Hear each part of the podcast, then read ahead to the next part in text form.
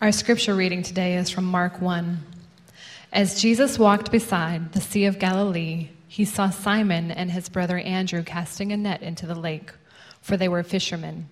Come, follow me, Jesus said, and I will send you out to fish for people. At once they left their nets and followed him. When he had gone a little farther, he saw James, son of Zebedee, and his brother John in a boat, preparing their nets. Without delay, he called them, and they left their father Zebedee in the boat with the hired men and followed him. Amen. Amen and welcome. Great to see you all here in our favorite service, in our fourth service, and glad you're here today. Sorry we started a little bit late. We had some cool stuff happen. We'll get to some of that a little bit later in, the, in our time together. But uh, as you can see, maybe you gathered from the reading of the video, we are moving through Mark, the book of Mark, and, and sort of building a biography of Jesus as we go, lifting up, looking at what the eyewitnesses who were there in that day had to see and had to say. And if we started this last week, if you missed it, you can catch up on our podcast podcast. And again, glad you're here today, whether you're joining us online or you're on our podcast. And especially want to welcome you if this is your first time here today, if this is your starting point at Mosaic. Uh, I don't know if you've ever thought about uh, life like this, but everything really does have a starting point. Uh, for example, your day today had a starting point. Might have been a good one, it might have been a bad one. Like the alarm went off, and there you are. Maybe the kids went off. Uh, maybe the dogs went off. Maybe the rain went off. Maybe your spouse went off and said, We are going to Mosaic today. And somebody woke you up. You're here. Every, everything's got a beginning, everything is a, a starting point. Uh, you, uh, also, you had a starting point. Yeah. Some of you, you were told that you, you know, you began on purpose. Some of you were told that you might have begun on accident. But either way, we're glad you're here and you made it in today. For those of you who, who were married, you know, love had a starting point. Your relationship had a starting point. Uh, I can still remember meeting my wife, Carrie, for the first time. We were freshmen at the University of Houston, and she was this track star from California. We met at a mutual friend's apartment, and she's there, and she uh, has recently become a Christian, and she was wearing this Christian themed gray long sleeve t shirt and these super short shorts.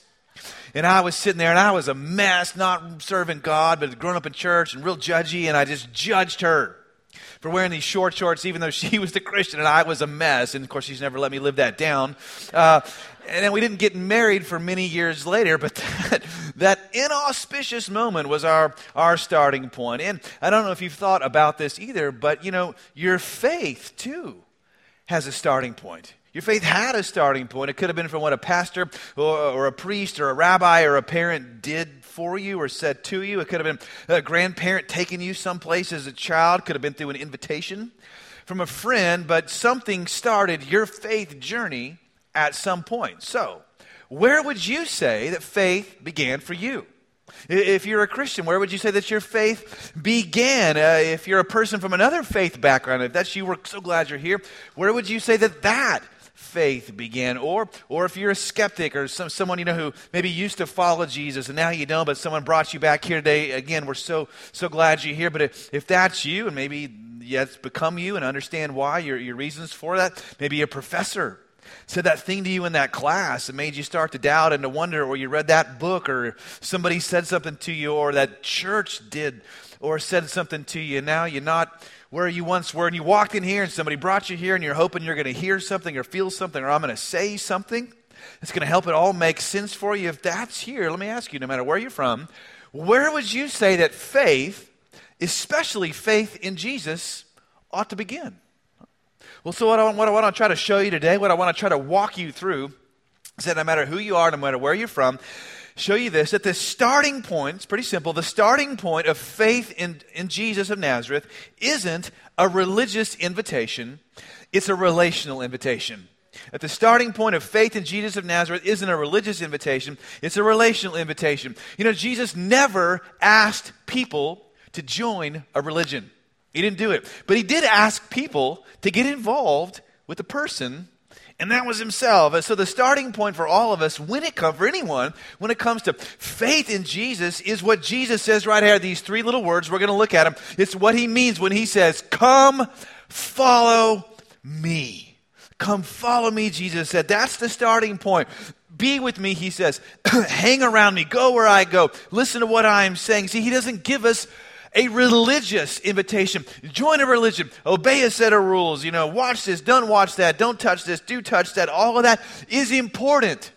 But that's not what he invites humans into first. He doesn't invite us into a religion first or even into a church first, although church is important. He talks about that because wherever Jesus is, his people are too, and they come as a part of that package. But, but the point is, he doesn't extend us a religious invitation, he extends a relational invitation. He's always talking about relationship. Let me give you a, a couple of quick examples. For example, he's always, Jesus was always talking about his heavenly Father right? Not a distant pen pal, right? I mean, his heavenly father. The Jews would have been like, oh, Jesus, that's kind of weird. That's super new. We didn't know about that. He's like, yeah, it's all about a relationship. I'm inviting you even into my relationship I have with my father. Jesus was always saying his, his connection to people was like a vine in branches, like there was organic stuff happening, living, vibrant, dynamic, you know, living stuff happening. He said, apart from me, disconnected from me, you can do what? He said, Nothing, yeah. And because this is so important to grasp, and because this kind of invitation changed someone's life, a man by the name of Peter, and because Mark's account, we're looking at Mark today, Mark's account of the life of Jesus was likely, probably, Peter's account because Peter and Mark were close friends. And so this story we're looking at today is actually, probably, most likely, Peter's own eyewitness account of what really happened to him because of all of that, I want to take a look now at how Jesus unfolds, how he extends his relational invitation to Peter, and how that might, how that could, how that ought to affect us right here, right now, today. Let's pick up the story here in chapter 1. It says, As Jesus walked beside the Sea of Galilee, again, this is likely Peter's account, he saw Simon and his brother, that's Peter, Simon's Peter, and his brother Andrew casting a net into the lake. Why? Come on, Mark. For they were fishermen. Okay, thank you, Mark. Come follow me, Jesus said, and I will send you out to fish for people. At once they left their nets and followed him. Now, if you're like me and you grew up in church, you probably heard a version of this story preached or taught that goes like this Jesus shows up. Jesus says something to a bunch of strangers who have never seen him or heard him before, and bam, off they go. They leave the family business on the spot and like sight unseen. And so there they are. You know, the boats are just floating in the water. Nets are laying on a beach. Fish are flopping on the sand. And from that perspective, when you keep reading, it actually looks even worse. Mark goes on to say a few verses later, when he, Jesus, had gone a little farther, he keeps going. And first he just, you know, dealt with Peter and Andrew. Now he's seeing James and Zebedee, his brother John in a boat preparing the nets. Without delay, he called them. No words, just a call. Hey, you. And they left their father Zebedee in the boat with the hired men and followed him. I mean, this seems this seems worse. And uh, to me, this is like this is my idea. This uh, this is what it seemed to me. This is like Jesus is sort of like Maverick from Top Gun. He's like doing flybys, buzzing the tower of all the fishermen's boats, like Mach 3, come follow me, come three, follow, see ya, you know, hey, keep up if you can. And they just ditch their dad when a random dude walks by. It's like, hey, dad, tell mom we had to go. Sorry about dinner. Sorry about the family business. You know, good luck. And there's Zebedee standing in a boat solitary tear runs down his face like they grow up so fast, don't they? I always knew this day would come. No, I mean, on like they just left. Uh, I mean, on one level, that is what happened, but on a very real way, that's not all that happened. Because Mark, as you may know, he's the shortest of the gospel writers. He gives us the fewest details. And thankfully, thankfully, we have another gospel account written by someone named Luke. And Luke said he went back and he interviewed all the eyewitnesses, like Peter, who were there so you could know not just what had had happened, but so that you could know what all had happened. So we can see exactly what Jesus' relational invitation looks like. So Luke opens his account uh, now that same moment, that same starting point, right here like this. In the, in the book of Luke, it says, One day as Jesus was standing by the lake of Gennesaret, same place, Sea of Galilee, same place, the people, oh, so there's other people, okay crowding around him and listening to the word of God. well, that's helpful to know. So before Jesus ever spoke to Peter, Jesus was around. He was there. He'd been teaching near Peter on the same beach as Peter, going back and forth, perhaps passing him, looking at him. He'd been saying things. Jesus has been out in public, not just coming out from under a rock, saying stuff and sprinting down the beach like chariots of fire, right? I mean, he's not doing that. He's being around the people, which means and shows us this, first of all, that Jesus' relational invitation begins with relational information. All right? Relational invitation begins with a relational information. It begins with information, teaching, preaching, listening, asking questions, maybe. Getting answers if that's you. Why? Well, the writer of another book in the New Testament, the writer of the book of Hebrews, says that faith comes by what? Hearing. Yeah, hearing. Hearing what? Well, yeah, at a basic level, that's right, the Word of God information about Jesus, stories about Jesus, testimonies maybe uh, about people whose lives have been changed by Jesus. And so, so if you're a skeptic and you're, you're on the fence about Jesus or the whole faith thing, what this means is this it means you should ask your questions. You should go looking for answers. And so, if you've been a part of a church or faith or whatever where they tell you don't ask questions, oh, you should run. I mean, don't, don't, don't, don't, no, go. I mean, you ought to go looking and specifically go looking for and get questions answered about the person uh, of Jesus because here's why the center of the Christian faith, I hope you know this, the center of the Christian faith isn't Adam or Moses or Noah or David. Those guys are all important, but they're not the center. If you start with Adam when you're asking your questions or Noah or the ark or the garden, when it comes to the Christian faith, that's like, sorry for this, but it's like starting with Chewbacca when it comes to Star Wars. He's in there, he's doing stuff, he's important, but it's not really about him. You see the difference? So, this is where Peter begins as well. The Christian faith is about Jesus. So, when Jesus says to Peter, Come, follow me, it's only after Peter's been given information, teaching, interaction, watching Jesus love people. Jesus' invitation always begins with relational information, but it doesn't just stay there. Let's go a little deeper into Luke's expanded universe. All right, here we go. It, can, it goes on. It says, He saw, Jesus saw at the water's edge two boats. I can, I can feel the beginnings of a plan hatching in Jesus' mind left there by the fishermen who were washing their nets. So Jesus sees a couple of boats owned by those brothers, Peter and Andrew, and Jesus has an idea. It says he got into one of the boats without permission the one belonging to Simon, Jesus does that. And he asked him to put out a little from shore. Then he sat down and taught the people from the boat. What's this showing us now? Here it is that Jesus' relational invitation becomes a relational inconvenience. Yes. And this is where things begin to get interesting because right here, Peter says, Sure, I'll take you out. Jesus, I've been watching you. You seem interesting. I've been observing you. You seem really normal, and yet you seem really different.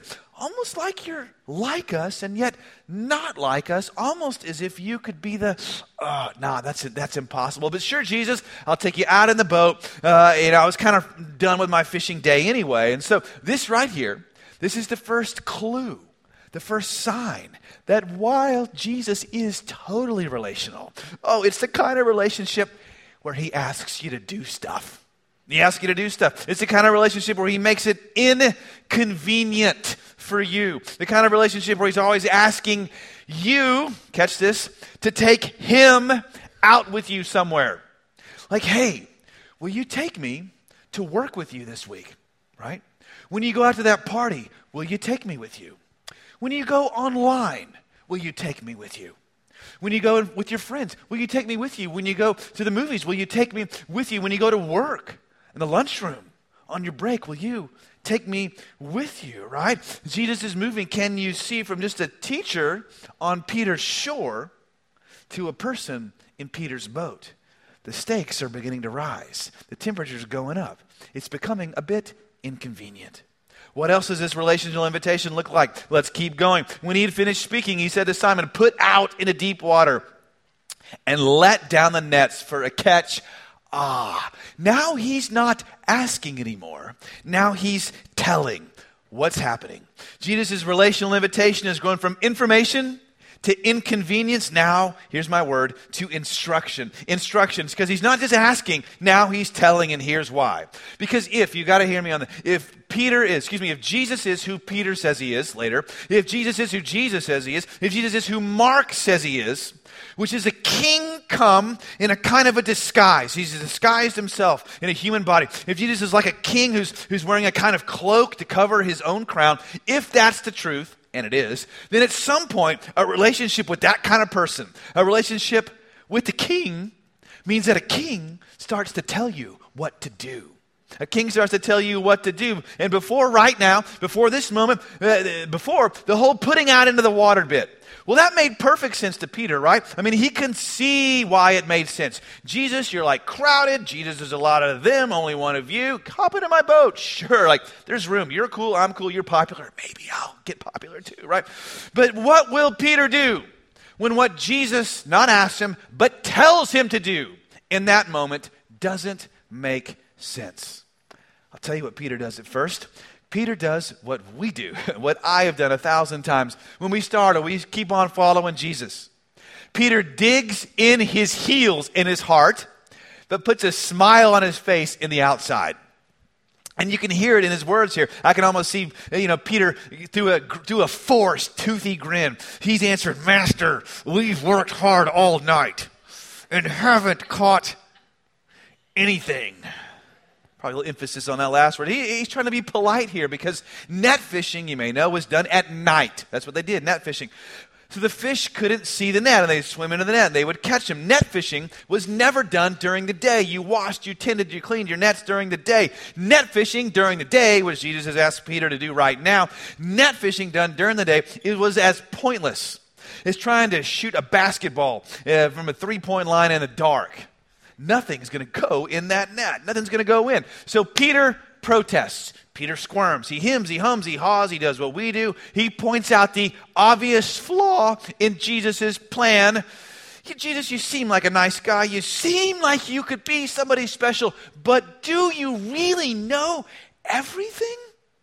And right here, right here, and I don't know this for sure, but right here, here is where I think that Jesus might have been tempted to pull back the curtain on Peter's life, to pull back the curtain on history, and flash forward Peter to a moment in his future to show, maybe even influence Peter to make the right decision to do the right thing. And if I were Jesus, I think I would have done that. I'd have been like one of the ghosts from Dickens' Christmas Carol. I'd have been like the ghost of Easter future. Man, Peter, let's go. Man, we're going to the Easter in the future. I mean, let's, and let's just say Jesus was tempted to do this. And let's just say that he could do this. Maybe he could, you know. Uh, let's just say uh, Jesus, in that moment, he pulled back the curtain on human history and he was flashed forward in Peter to a future off in the distance. And let's just say in this fictional conversation, while Jesus was traveling with Peter on the way to Peter's future, let's just say he said to Peter, Peter, if you'll do this one thing for me right here, right now, with the nets and the fish and the boat,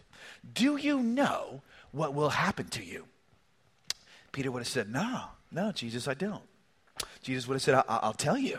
One day, they're going to make you a saint. a saint, yeah. What's that? Well, it sounds pretty good, doesn't it, Peter? Yeah, Saint Peter. You like the sound of that, Peter? Yeah, I like the sound. Saint Peter sounds kind of nice. All right, it's got a nice ring to it. Saint Peter it is then. And do you know what else, Peter? Oh, what, Jesus? Oh, Peter, in a few years, you're going to write some letters. I am. I'm like uneducated. I know. I can't even, I'm illiterate. I know. I'm going to help you with that bit, Peter. And one day, when you write those letters, Peter, they're going to be translated into thousands of languages. They are, Jesus? Yes, thousands of languages. People don't even speak it, never been spoken. One day, more than a billion people are going to read what you write. Really? Yeah. Oh, oh, and we're here. We're here, Peter. Peter, look down. Do you, do you see that? Yeah. What is that, Jesus? Oh, that's where you're buried. I'm buried. that escalated quickly. Yeah, yeah. You die for me, Peter. I do. Yeah. We just met, Jesus. yeah, you do. Well, you know, it gets dicey with us for a little while, Peter, but we work it all out in the end. And I want you to know one day you are amazing for me. And I want you to know I am so proud of you. You are? Yeah, I am. And look at this place. You see that? Yeah, yeah. It's called, look at that, it's called St. Peter's Basilica. Yeah, look at that. Look at the inside. Look at the outside. Peter, it's the best tomb ever built for a human being. And there's this guy one day, his name's going to be Michelangelo. I mean, he's like Italian. That boy could paint, you know. I mean, he, he's kind of weird, but, you know, he can paint. It's, he painted a lot of this in honor of you. And one day, Peter, people are going to come to Rome. I know you're not from there. You've never been there. They're going to come to Rome. That's where you're buried. Uh, and they're not going to come there to see where Herod is buried. They'll have forgotten all about him. They're not going to come there to see where Caesar Augustus is buried. The emperor, yeah, the emperor, they'll have forgotten all about him. But to hear and to see and to learn about you, Peter. See, in that moment, in that moment, right there in that beach, that boat, everything hung in the balance in Peter's life. In that moment of relational instructing, Jesus telling Peter what to do. Jesus, in that, what he's really doing is he's asking Peter to trust him with something that seemed really big to Peter, but compared to what could happen, oh, it was so, so, so small. In that moment, it seemed really big, right? I mean, in that moment, it seemed like reputa- Peter's reputation was on the line. In that moment, it seemed like Peter could have been made fun of. It, it could have gone so bad for Peter. He could have been an embarrassment, a fool in the eyes, not just of his friends, not just of his brother in the boat, but of the whole beach watching him. What's he doing? Putting his nets out during the day. What kind of fool, what kind of idiot does something like that? Everything hung in the balance when it didn't make sense. What would Peter do? Would he say yes and go on to change the world? Would he say no? Because Peter knew best. And go back, slip back into anonymity in history. Well, because Jesus has been so patient, so kind, so gracious, he's been winning Peter all along, though Peter didn't know it. Now Peter knows. He can trust Jesus. And by the way, I want to tell you, so can you. So can you. So Peter says this. I love this. Oh, can you feel it? But because you say so, I will let down the nets. What happens? When they do this is when they had done so, they caught such a large number of fish, their nets began to break. And you know, if that were me in that moment, I think I would have been like through the roof excited and been so excited. This is like four months worth of salary. Man, quadruple, man, just hopping into your boat, hopping into your lap. Uh, this would have meant for Peter, he didn't have to take, uh, you could have taken a few months off, taken Mrs. Peter on a vacation, whoever her name is, or pay those taxes to Caesar or whatever. But Peter isn't excited at all. Peter comes undone. When Simon Peter saw this, he fell at Jesus' knees and he said, Go away from me, Lord. I am a sinful man. And you'll notice when Peter calls himself a sinner, Jesus doesn't bother to correct him. For the first time, Peter is seeing who Jesus really is, and he's seeing who he is in light of who Jesus is. Let me ask you have you ever had a moment like this? A moment where you really see yourself for who you really are in the light of who Jesus really is. It's unnerving, it's destabilizing, but hear me, it's so, so freeing. Then Jesus said to Simon, Don't be afraid. And I'll say this to you today don't be afraid. From now on, you'll fish for people. So they pulled their boats up on shore, left everything, and followed him. See, now, Jesus' relational move into Peter's life is complete. Let's recap what we've seen so far. What's happened? It's first, Jesus' relational invitation is moved from information to inconvenience to instruction, and finally now, a relational, here's my word, infrastructure. In other words, in other words, Jesus is moved from Peter's shore to Peter's boat to Peter's life, all the way into Peter's heart. All because Peter followed Jesus one relational step at a time. Where are you today? Where are you today? Maybe you're like that person. You're one of those people on the shore. You're just listening to Jesus. You're coming in, you're hearing stories, you're hearing stuff taught. You're seeing if you can trust not a pastor first. Please don't do that. Not a church first. Please don't do that. Not even a group first. That's important. You should be able to trust other people. But you're seeing if you can trust Jesus first. Jesus first. And so maybe your next step is just to come back next week and hear some more. Learn some more, experience some more. Maybe it means you sign up for like one of these classes you, you heard about and you ask some more questions to get some more answers. Or, or second, maybe you're someone who's gotten the information. You're a person now whom Jesus is asking to get in the boat with. You heard about him. Now he's asking for some space in your life, like he asked for some space in Peter's boat. And so maybe your next step is to allow yourself to be inconvenienced by Jesus. Maybe it means tomorrow morning you're going to pick up your Bible, inconvenience your morning, begin to read that thing, begin to talk to God and pray. Eh, or it means you allow someone else some space into your life like a discipleship kind of relationship or a pastor or a community group leader or maybe it means you you move on and you host a community group because that's fairly inconvenient at times right or it means perhaps you're someone who's gotten the information, you've been inconvenienced, but now you're at a point where you know, you can sense it. Jesus has begun telling you what to do. Somehow you know. He's been telling you to go reconcile with that person, make that thing right, break off that relationship, don't do business with them. They've got a reputation for dirty dealings, unjust dealings. Or, or maybe you know, you can sense He's been telling you to stand up, speak up, take a risk, step out. And if you'll do that, then maybe it might cause you to be an embarrassment in front of your friends. Hmm?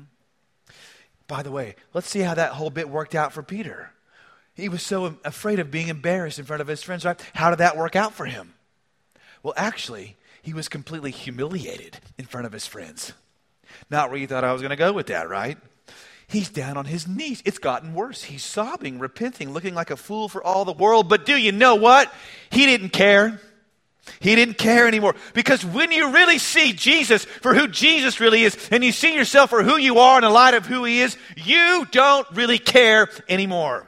In high school, I was so afraid to follow Jesus. Maybe this was you. I kept my mouth shut. I was so afraid of being connected with Jesus, like that fisherman from Galilee or whatever, teacher from Galilee. But in college, when I really met Jesus and I saw who I was, and that happened when a friend extended me a relational invitation to a room like this, a man who was there, and he called me out of the crowd, and he began to say things to me that only a supernatural God can know. Like Peter's getting supernatural uh, stuff said to him right now. And I knew Jesus was real. I knew God loved me, and here, most of all, I knew I could trust him. And by the way, so can you. And then I began to preach to my teammates and my classmates and my professors. And man, I know if I went back and looked at the tale of the tape, I'd probably be embarrassed by how I did it or what I said, and it wasn't super wise. But I would have rather been at that point a fool in the eyes of men than a fool in the eyes of God. So if that's you, and you know Jesus is instructing you to do something, your next step is to do it. Why? Because, like with Peter, there's so much good hanging in the balance. There's so much good your Heavenly Father wants to do for you and give to you that's hanging in the balance. Follow me, Jesus said, and I'll make you into something amazing. And didn't he do it with Peter? He did. He kept his word. And listen, the reason he can ask you or me to do anything for him, hear me, it's always because he has gone first. He left heaven's shores first, left his father's home first, left his glory first, came here, lived first, loved first, died first, and was raised first to show us there really is life after life. And even if he asks you to do something that costs you your life, there's still life after life. And when you see that, I hope you see that. Now it's easy to allow Jesus all up in here, all up in the middle, all up in the center, all up in your mainframe, hardware, relational infrastructure. It becomes easy to say, but because you say so, Jesus, I'll let down my nets, I'll let down my guard, I'll let down my walls and trust you and follow you. So, where's your starting point today, huh? No matter where it is. I hope you'll see Jesus is asking us to take it one step closer to Him.